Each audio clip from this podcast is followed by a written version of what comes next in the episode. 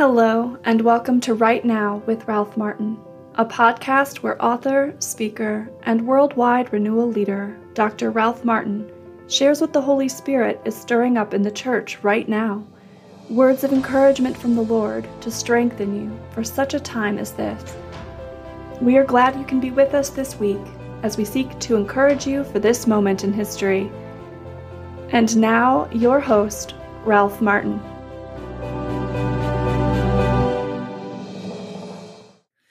Hey, welcome to week two of our Lenten mission. My name is Ralph Martin. I'm president of Renewal Ministries. Uh, I am director of the graduate theology programs of New Evangelization at Sacred Heart Major Seminary in Detroit. And uh, we just love doing these uh, missions. We did the Advent mission four weeks and on the same book, The Fulfillment of All Desire. We doing the Lenten mission on the same book. And uh, we're, we're just really grateful to God and for technology that we can actually be together tonight all over the world and actually talk about the most important things in the world, how we can come into union with the Lord, how we can grow in union with the Lord. What we're going to do is we're going to talk about this book, The Fulfillment of All Desire, a guidebook for the journey to God based on the wisdom of the saints. And we're also going to uh, offer a discount. We've been offering a discount during the Advent mission we're offering the same discount here for the Lenten mission. It's 20% off of an already discounted price, including free shipping.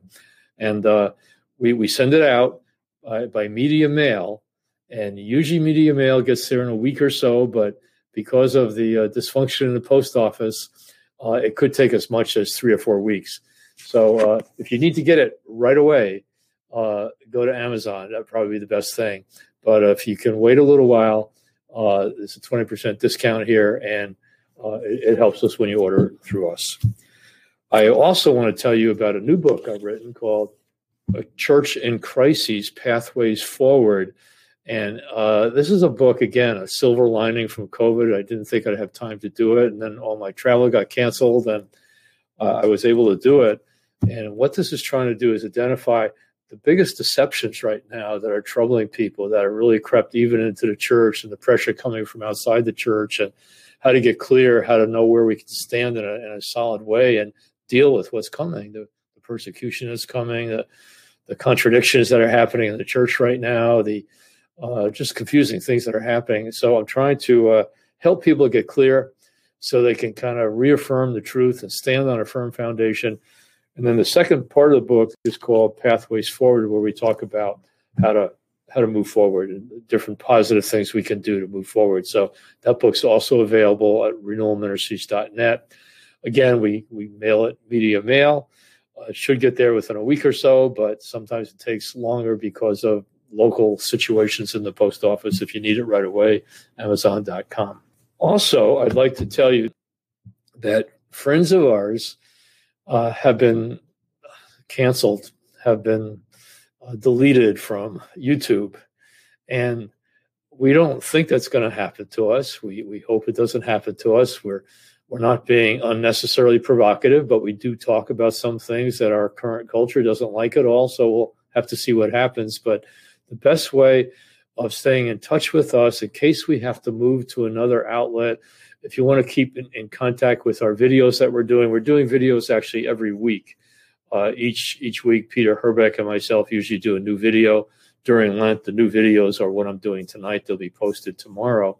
But if you could kind of give us your email address, we'd be able to let you know where we've gone to if we have to go to someplace. So you can just go to our website, renewalministries.net. What you do is you sign up for our newsletter, and that way we have your email and we can keep in touch with you that way. So, the first part of our time tonight, I'm going to take some time to go through the questions that came in last week that we couldn't answer that I think have relevance for a lot of people.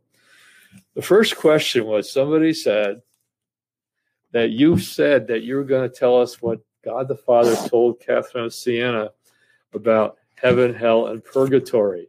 And you told us about heaven and hell, but you didn't tell us about purgatory.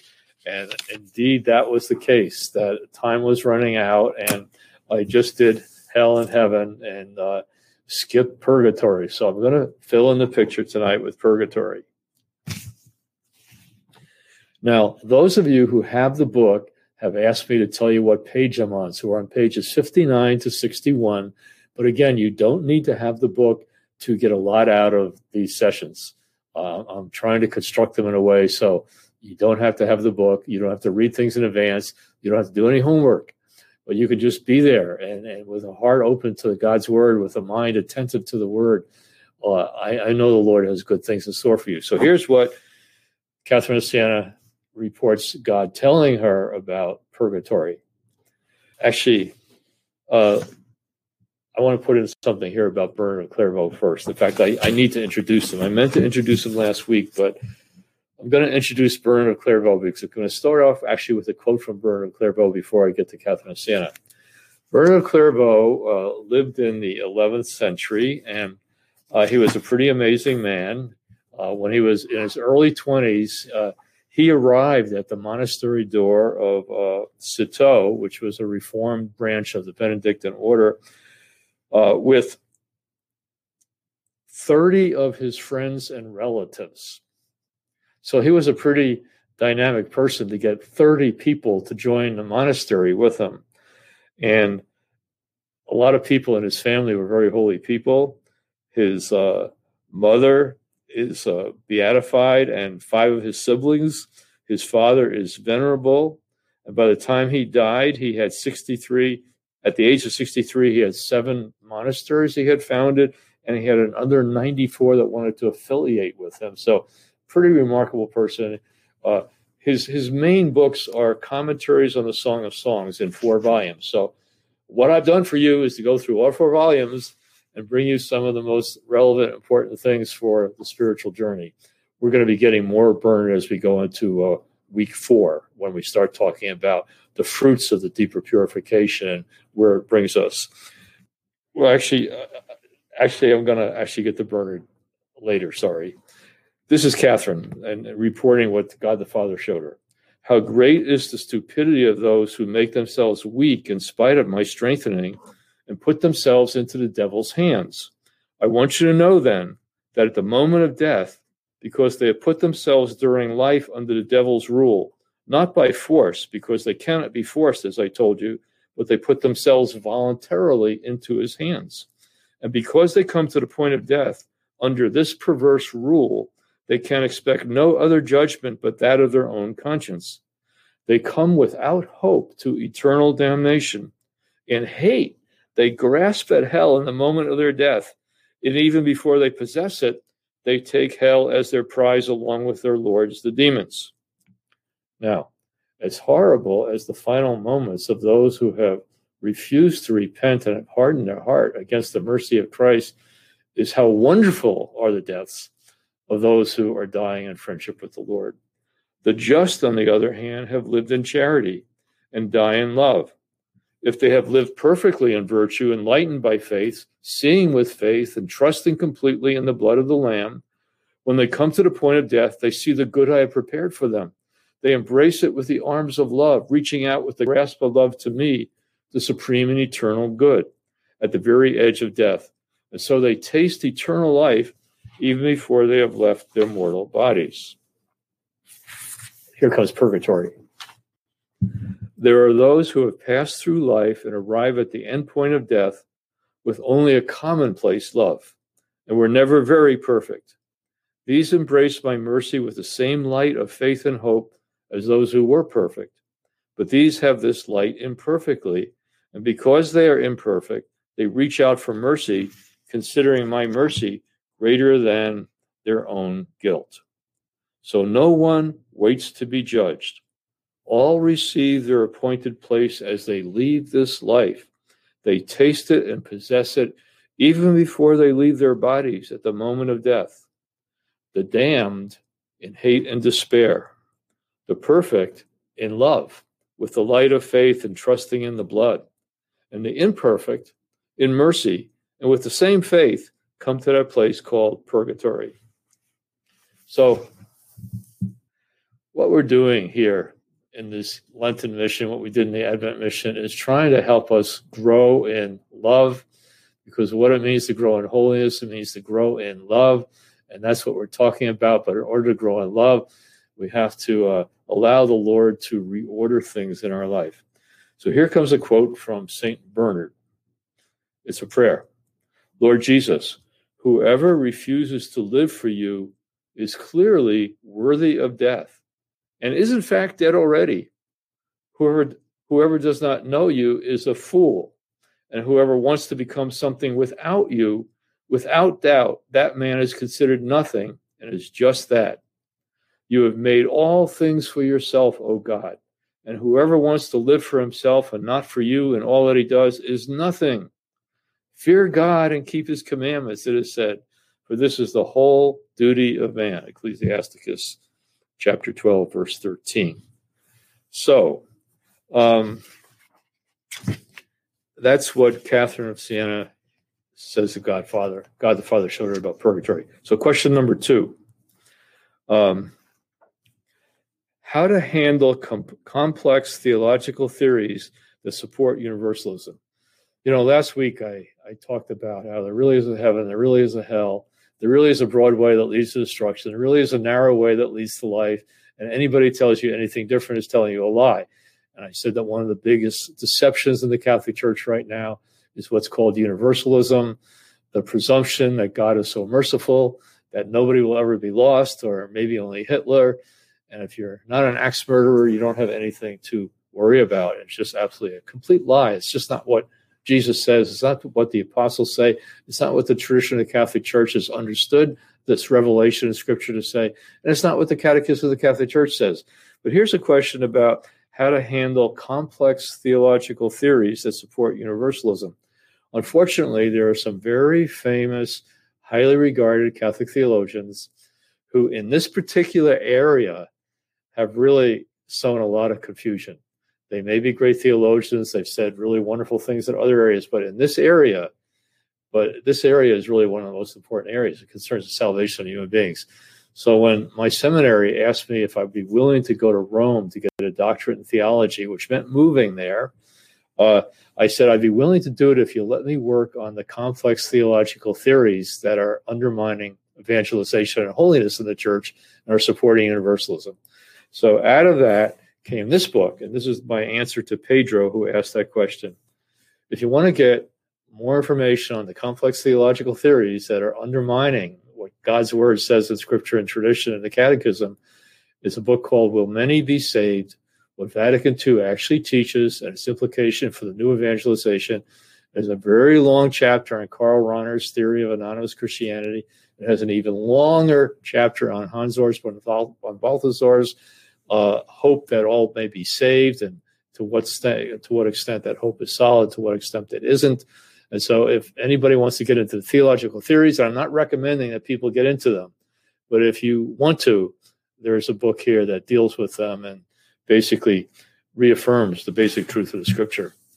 So, I would say keep it simple.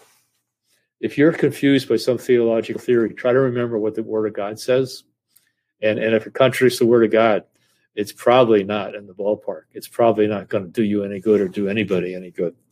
Okay, next question. A woman married to an atheist and children who are atheists, and how hard it is. You know, there are a lot of very painful relationships on this earth in this life.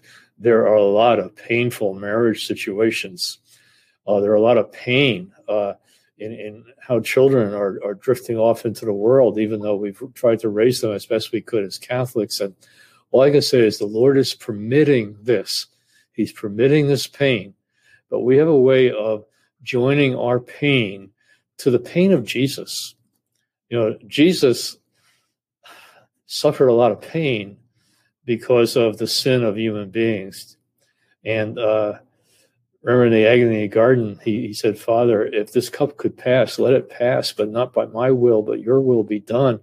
And we can actually take our pain and join it to the pain of Jesus and offer it as reparation for sin, our own sin, but also the sin of those closest to us and for the conversion of sinners. Uh, I have a YouTube video on Fatima that talks about the tremendous message of Mary to St. Jacinta, St. Francisco, and Lucia, and how she's invited them to offer their sufferings in union with the suffering of Jesus, and it has real power. So I just encourage you to trust that God has permitted these circumstances. He has a plan to bring good out of it, but He wants you to unite your pain to the pain of Jesus and offer it as a prayer and love. There's a text in the New Testament that says, Godly women can win their husbands to Christ by the example of their love and holiness. I know that there's complicating circumstances many times, but love, serve, be humble. Uh, don't put up with abuse, but love, serve, and be humble and offer your suffering and union with the suffering of Jesus for the salvation of your husband and your children. This last one, I, I know a lot of people experience this. It says, I keep falling, I'm trapped in sin, but I want to be holy. All I can say is that the Lord wants to deliver you from the trap you're in. Many people become trapped in sin, they become engulfed in sin. St. Augustine by the time he wanted to be a Christian, he said, I'm a slave to sexual sin. But I'm responsible for having gotten to that point because through a whole series of free decisions I made earlier in my life. I know I shared this before, but it's so relevant for this man and this question from last week's talk. I'm responsible because I made a bunch of decisions early in my life that got me to the point where I am today. How did St. Augustine get free? He struggled, he agonized, he went back and forth, he was of two minds. He prayed that famous prayer, Lord, make me chase, but not right now. He was afraid to let go of his sin. He didn't think he could be happy without his sin, but eventually the Lord freed him.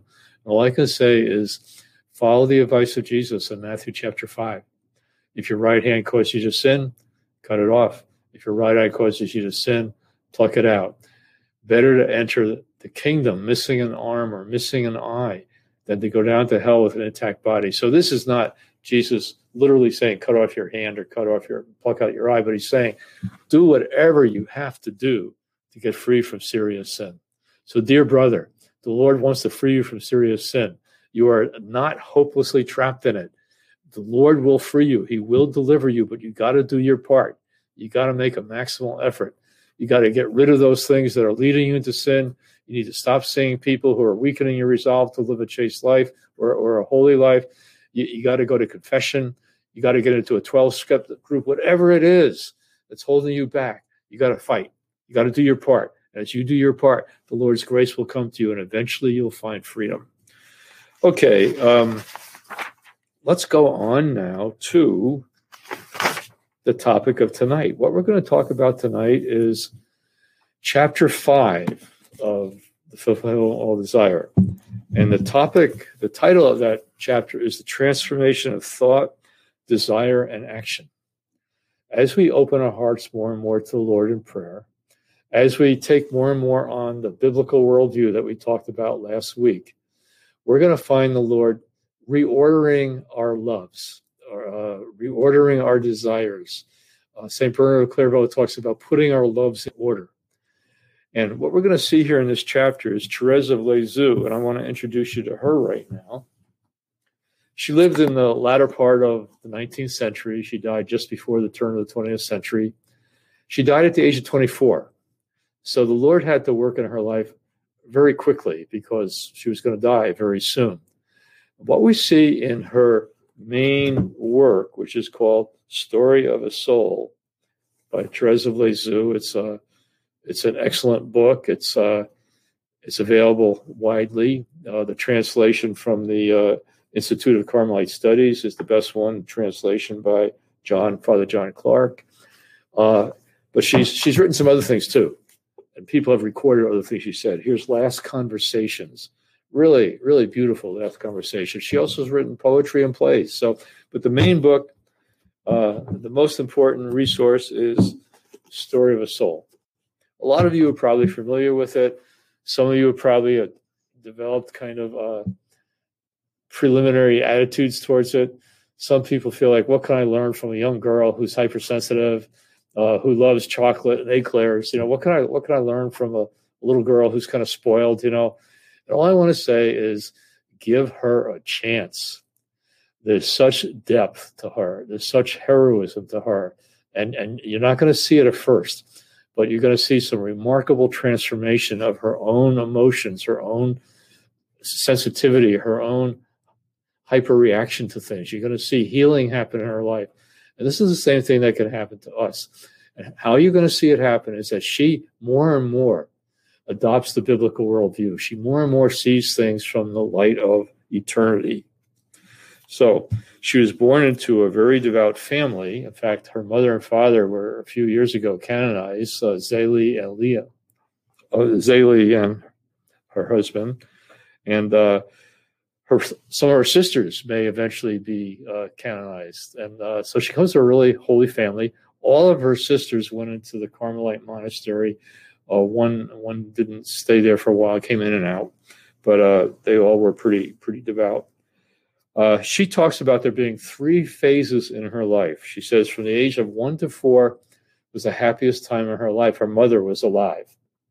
When she was four and a half years old, her mother died and she says, then a real turmoil came into her life. From, so from the age of four and a half to the age of 12, she's, uh, she's going through turmoil. She's going through emotional turmoil. She thinks the devil's kind of harassing her, and he probably was trying to block her from the vocation that the Lord had for her. But then something happened at the age of 12. Well, she calls it the Christmas Eve miracle. And we'll be talking about it in a few minutes, where the Lord gave her the grace to be delivered from the turmoil she was in. And then she, she said, then she really began to move in a really strong way in the spiritual life. But then, in the last year and a half in her life, she went through a, a tremendous test of faith, a tremendous I don't think it was a dark night. We'll talk more about the distinction between a dark night and intercessory reparative uh, suffering. Uh, and we'll, we'll, explain that. But there's a certain way in her diary, in her story of her soul, where she gives a hint that she's entered the uh, unitive stage, the spiritual marriage, because the book that was on the on her bedside when she died was John of the Cross, and so she she was very aware of the teaching of John of the Cross and Teresa of Avila. Well, she doesn't write in a technical way. She writes in a narrative way. She writes just telling what happens to her in non-technical language, but the same depth that John of the Cross has technical language to describe is happening to her. And that's another way of accessing it. So let's let's begin. How did the Lord come to Therese? How did the Lord uh, bring grace into her life? We're going to take a look on page 74. First, I want to read a little excerpt from a letter that her mother uh, wrote to her oldest daughter, uh, Paul, to not her oldest daughter, but one of her older daughters, Pauline. Baby Therese is a little imp. She'll kiss me and at the same time wish me to die. Oh, how I wish you would die, dear little mother. When I scold her, she answers, It's because I want you to go to heaven. And you say, We must die to get there. She wishes the same for her father in her outburst of affection for him. Now, probably a little shocking when one of our kids says this, Oh, I wish you would die, mom. I love you so much. But what it does is shows that she's grasped, even at an early age, that the one thing necessary is to get to heaven. And and and she already understands that the greatest love she could have for her mom and her father is to wish that they're in heaven. Now, obviously, she's going to become a little bit more nuanced as she grows up and as she learns to relate about this with other people. But this gives us a very early glimpse into she's got it. And those of you who teach little children, don't underestimate their capacity to get it, to get a biblical worldview, to get the ability to really look at things in the light of eternity. So, and then she talks about some other ways in which grace came into her life. She talks about going fishing with her father.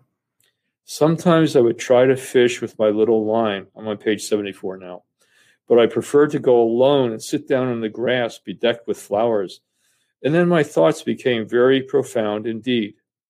Without knowing what it was to meditate, my soul is absorbed in real prayer. So you don't need to know the seven stages of, of spiritual growth all you need to do is yield yourself to the grace of God, the inspiration He gives, the thoughts He gives, the images He gives, the experiences He gives, the insights He gives. That that can very very often be contemplative insights without you knowing anything about the, the steps of meditation or the stages of spiritual growth. She says, I listen to distant sounds, the murmuring of the wind, At times, the indistinct notes of some military music reached me where I was filling my heart with a sweet melancholy. Now, I think we've all had the experience of feelings of melancholy, of maybe seeing something beautiful but feeling sad, maybe it being a holiday but feeling sad. And, and part of the sadness is the sadness of things passing, the sadness of not being in full communion with people. And she goes on to say, Earth then seemed to be a place of exile. I could dream only of heaven. Sometimes it seems like we're not at home here and things aren't working right. I don't belong. Sometimes we don't feel like we belong to any group of people. We don't belong uh, in a in a really full way to anybody, and, and and and the feelings of melancholy could come. And then she said, "The beautiful bread and jam you had prepared had changed its appearance. Instead of the lively colors it had earlier, I now saw only a light rosy tint, and the bread had become old and crumbled. Earth again seemed a sad place, and I, underst- I understood that in heaven alone, joy will be without any clouds. So, I don't know if we've had this experience of seeing flowers fade, seeing the beautiful beauties of summer trend into fall, but then becoming the, the dead grays of winter, and just the sadness of things passing. And not even to mention the sadness of people's lives passing that we love, or the sadness of people moving away that we once were friends with, and we'll, we know it's not going to be the same again. Just the past, the, the passing, the transitory things of life, and how everything in life is passing, and we're all moving towards death. Now, it isn't something that we necessarily want to think about every day, but it's something that is good to think about at least from time to time. But everything is passing, everything is going, everything we want to hold on to, we can't hold on to. It, it's it's going to go. People are going to go. The flowers are going to go. The sunset's going to go. It's all going to go. And what's that telling us? What it told Therese is that the things of this earth are passing I've got to figure out what eternity is. I've got to get to eternity. I've got to get to a place where things don't die, where things don't pass, where things love can live forever, where beauty can live forever, when goodness and tenderness can live forever. Then she talks about again how the Lord spoke to her through nature. I was six or seven years old when Papa brought me to Trouville. Never will I forget the impression the sea made upon me. I couldn't take my eyes off it since its majesty, the roaring of its waves, everything spoke to my soul of God's grandeur and power. And next to my sister Pauline, I made the resolution never to wander far away from the glance of Jesus in order to travel peacefully toward the eternal shore. I just remembered something I forgot to tell you. At the end of our time today, uh, before I start answering questions, I'm going to play a song that we can actually sing along with that will help us respond to what we're talking about tonight. Then she says she took a, a trip to Rome. She wanted to enter the Carmelite monastery, and uh, she was too young, so she asked if she could go to Rome and implore personally the Pope to give her a dispensation so she could enter before she was 16 years old. So she's going through the Swiss Alps and She's absolutely stunned by the beauty of the Alps. She's going from one side to the other side of the train. She says, There's beautiful things on both sides. I want to see both sides of the train. And it reminds me when somebody was offering her uh, this thing or that thing. She says, I, I want them both. I want them all. I choose all. So Therese wanted all the beauty that the earth could offer. She wanted all the goodness that the earth could offer. And she knows she couldn't have it. She could only be on one side of the train at one time. She says, When I saw all these beauties, very profound thoughts came to life in my soul. I seemed to understand already the grandeur of God and the marvels of heaven. I understood how easy it is to become all wrapped up in self, forgetting entirely the sublime goal of one's calling. Ah, what poetry flooded my soul at the sight of all these things. I was seeing for the first and last time in my life. It was without regret I saw them disappear for my heart longed for other marvels. It had contemplated earthly beauties long enough. Those of heaven were the object of his desires, and to win them for souls, I was willing to become a prisoner. Now, notice that she entered the convent not just for her own holiness. She entered the convent uh, for souls. She wanted her sacrifice of giving up the Swiss Alps, of giving up the beauty of this world, of giving up her family uh, for souls. And this is really important. We're growing in holiness not just for ourselves, but for the sake of everybody we have any connection with, and for the sake of people we'll never have a connection with on this earth. But our prayer, our holiness, our sacrifice, our love, our intercession, our reparation really make a difference. She also had a lot of grace coming to her just from her her parents, and uh, godly parents are such a blessing for children, even if children turn away at some point the imprint of godly parents who are loving the Lord and who are praying is, is really powerful. She says she looked more frequently at Papa than at the preacher at Mass, for his handsome face said so much to me. His eyes at times were filled with tears, which he tried in vain to stop. He seemed no longer held by earth, so much did his soul love to lose itself in eternal truth. His earthly course, however, was far from completed. Long years had to pass by before heaven opened his enraptured eyes and the Lord would wipe the tears from the eyes of his good and faithful servant. One of the greatest sufferings for Therese was seeing her beloved father begin to lose his faculties in the last couple of years of his life. We don't know whether it was a stroke or dementia or, you know, it's, it's just hard to tell what it was, but he actually had to be put into an asylum. You know, it wasn't an insane asylum, but it was an asylum for people who couldn't take care of themselves and weren't in their right mind some of the times. It was very, very painful as sisters. The sisters, the five daughters, when they were interceding for their father and, and sharing his pain of, of his deterioration, this is what Therese wrote, page 79. We were no longer walking in the way of perfection. We were flying, all five of us, far from separating us. Carmel's grills united our souls more strongly. We had the same thoughts, the same desires, the same love for Jesus and for souls. So Therese says something very important for us to understand. As we grow in holiness, we become more human, not less human. She says, when the human heart, page 80, when the human heart gives itself to God, it loses nothing of its innate tenderness. In fact, this tenderness grows when it becomes more pure and more divine. This is just like Catherine Siena said that we talked about last night that relationships that are godly relationships on this earth become even better in heaven when all the impediments and all the darkness is removed and it's just perfect love, perfect communion, no more misunderstandings, perfect love, perfect knowledge. And we'll we'll we'll know and love just right now, just like right now we're we're known and loved. Right now we're known and loved perfectly by God. And He's the only one right now who loves us perfectly and knows us perfectly and loves us perfectly. But in heaven we're going to know and love as we are now known and loved, God and each other. And as Therese says, as we grow in union with the Lord, as we grow in holiness, we don't become less human or less tender, but we become more. Okay, I think we better get to um, the Christmas Eve grace.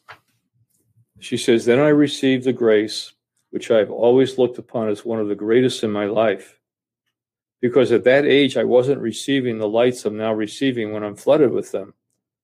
I considered that I was born for glory. After seven years in the religious life, I still am weak and imperfect. I always feel, however, the same bold confidence becoming a great saint, because I don't count on my merit since I have none, but I trust in him who is virtue and holiness. God alone, content with my weak efforts, will raise me to himself and make me a saint, clothing me in his infinite merits.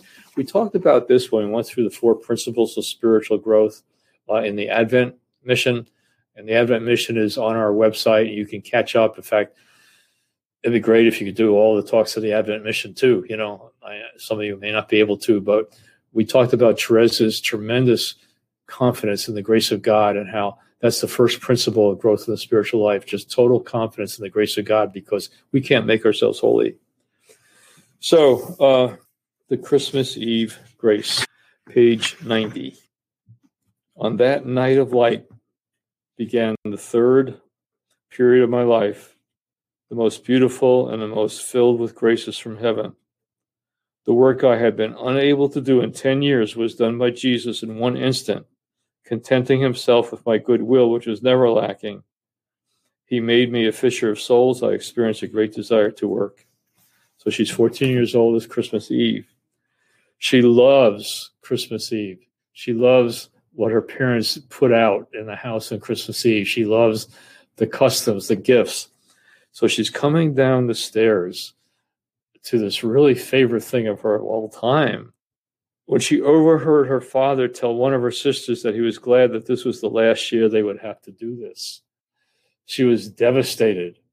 Normally, she'd go into an emotional turmoil and just be, de- you know, just be devastated. But heroically, Therese overcame her devastation and walked bravely downstairs to continue the celebration. Her effort to overcome the hurt and woundedness was met by an infusion of God's grace, a moment she considered a very significant turning point. She received in this mercy of God the grace of complete conversion and the strength and courage to leave her childhood behind. What blossomed then in Therese was a great desire to work for the conversion of sinners. This is what she says. At that moment, he made me a fisher of souls. I experienced a great desire to work for the conversion of sinners, a desire I hadn't felt so intensely before. I felt charity enter into my soul and she the need to forget myself and to please others. Since then, I've been happy.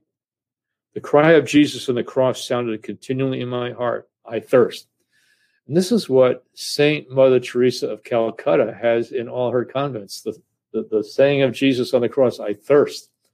And many spiritual writers have interpreted that saying of Jesus as not just physical thirst, but he thirsts for souls. He thirsts for fallen human beings to come back to the Father's house with him. These words ignited with me an unknown and very living fire. I wanted to give my beloved to drink, and I felt myself consumed with the thirst for souls. And yet, it was not the souls of priests that attracted me. You know, part of the vocation of a Carmelite nun is praying for priests. So Therese says it wasn't praying for priests that attracted her, but those of great sinners. I burn with the desire to snatch them from the eternal flames. Now, how does this all relate to us? maybe sometime I'll go through the whole process of conversion for St. Augustine, but he worked for years trying to get free of serious sin.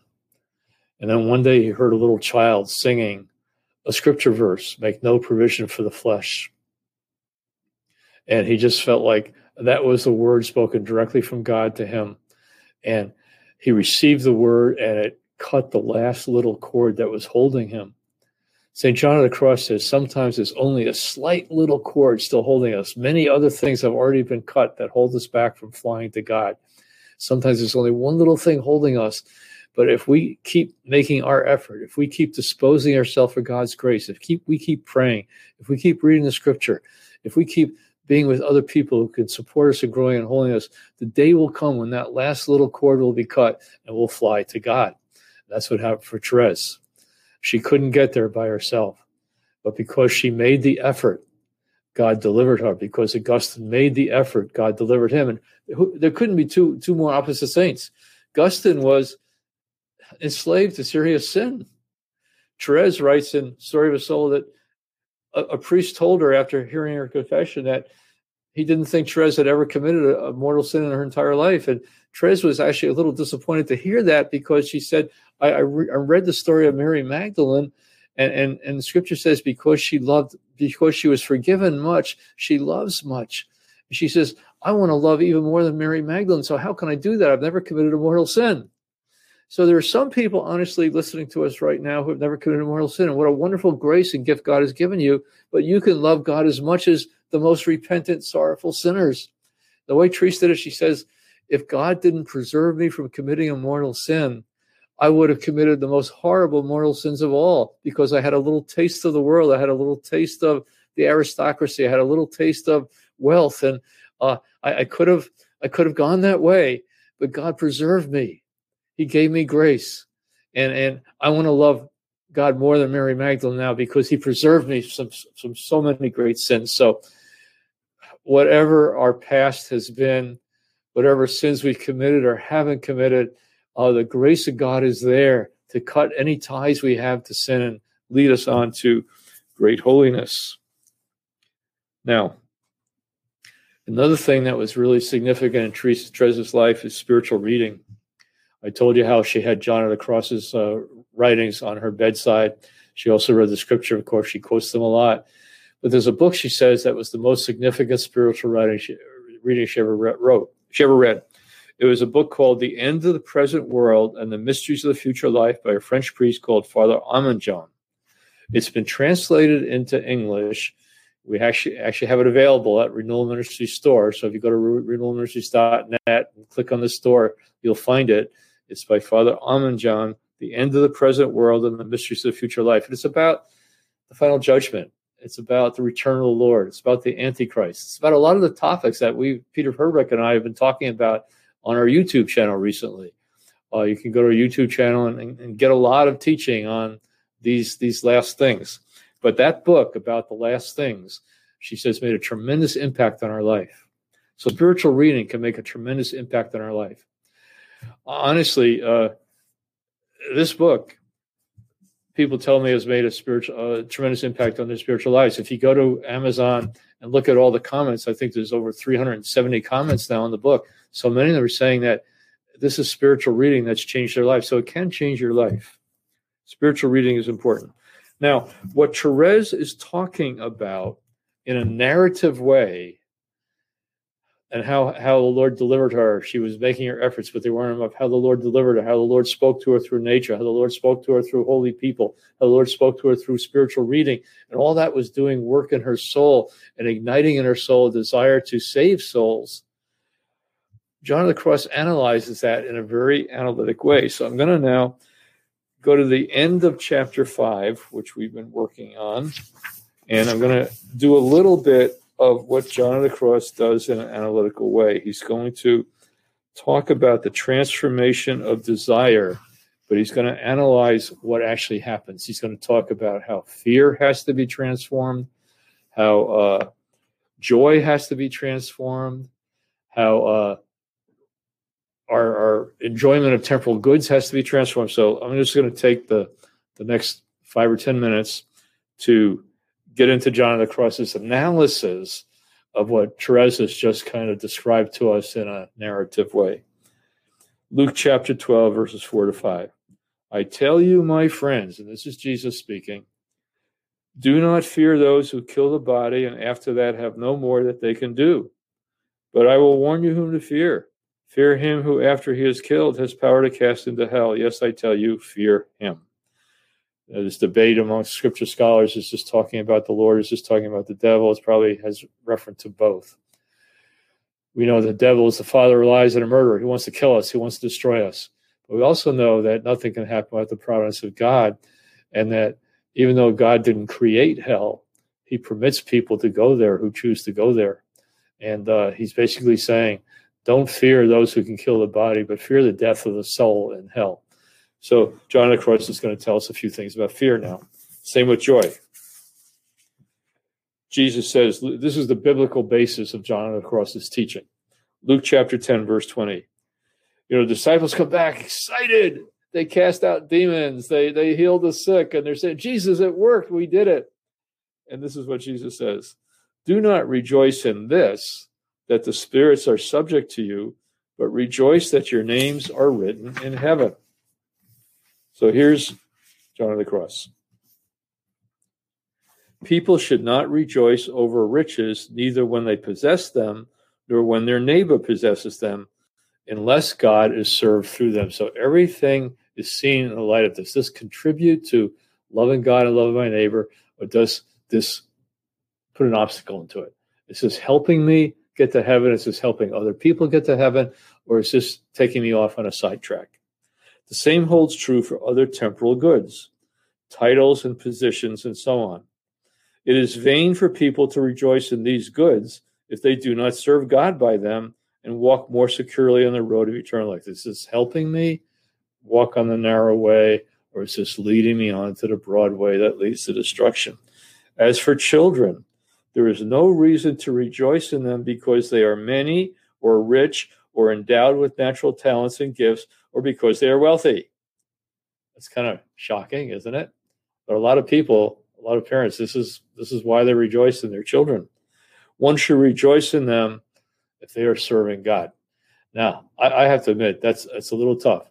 We should rejoice in the gift of children, but we should be very, very, concerned if they're not serving God despite whatever wealth or talents or gifts that they have. You know, we should be very, very concerned if they have wealth and gifts and talents and houses and jobs, but aren't serving the Lord. We should be extremely concerned. And our ultimate rejoicing should be reserved for rejoicing for their salvation. It would also be vanity for a husband and wife to rejoice in their marriage when they are uncertain whether God is being better served by it. Nothing but what belongs to the service of God should be the object of our joy. Any other joy would be vain and worthless, for joy that is out of harmony with God is of no value to the soul. So, John of the Cross is the toughest of the doctors of the church because he's unrelenting in his what it, in his analysis of what it means to seek God. Now, it's all based on scripture. You know, Jesus says, unless you hate mother or father more than me, you're not worthy to be a disciple. Now, this is Jewish hyperbole again, but what he's saying is if you love your mother or father or your sons or daughters more than me, you are not worthy of being my disciple, but you need to understand who I am. I'm the treasure buried in the field. I'm the pearl of great price. I'm the one whom the Father has sent to heal you, to save you, to bring you home to the Father's house. And if you put anything else before that, you're not going to get there. Or, like Jesus says in Luke chapter 12, unbelievers are always worried about what they're going to eat, what they're going to wear, what the future is going to bring. But I say to you, seek first the kingdom of God and his holiness, and these other things will be added as well. So there's primary values and the secondary values. It doesn't mean the secondary values aren't values. It doesn't mean the secondary goods aren't goods, but it means that they're secondary. They need to take their place properly aligned with God. Another way that that one of the great doctors of the church says this, and I've said this already, Bernard of Clairvaux says we need to put our loves in order.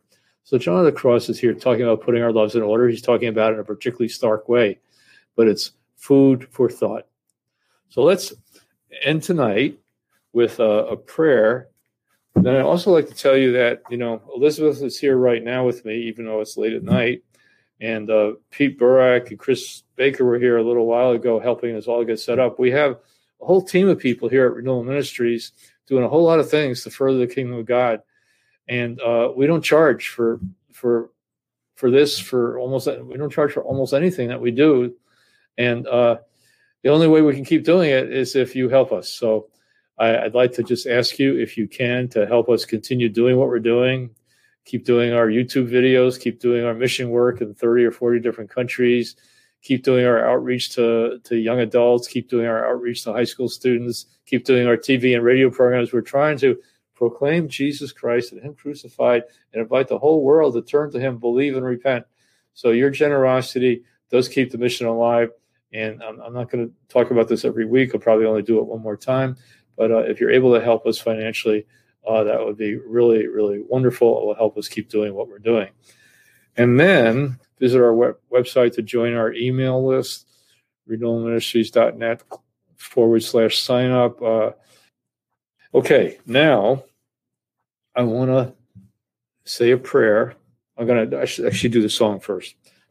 And, and pray pray this song with me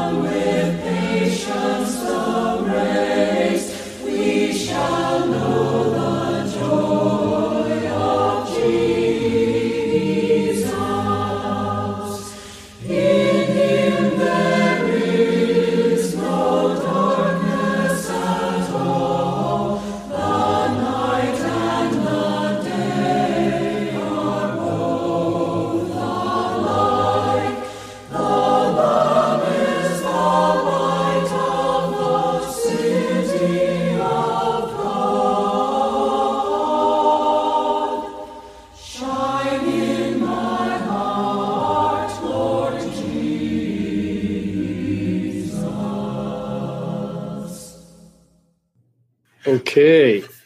This is my favorite icon right now because it just reminds me of how personal Jesus is and how personally he loves us and how personally he's actually inviting us to come follow him.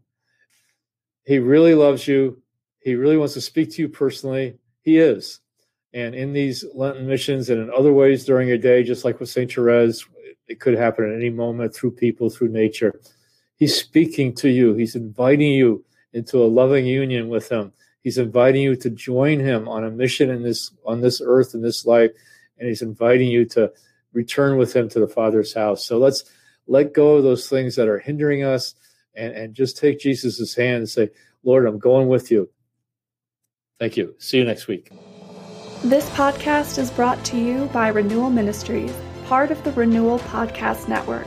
For more information about Renewal Ministries, visit our website at renewalministries.net. Join us next week to find strength, hope, and courage for the Christian journey.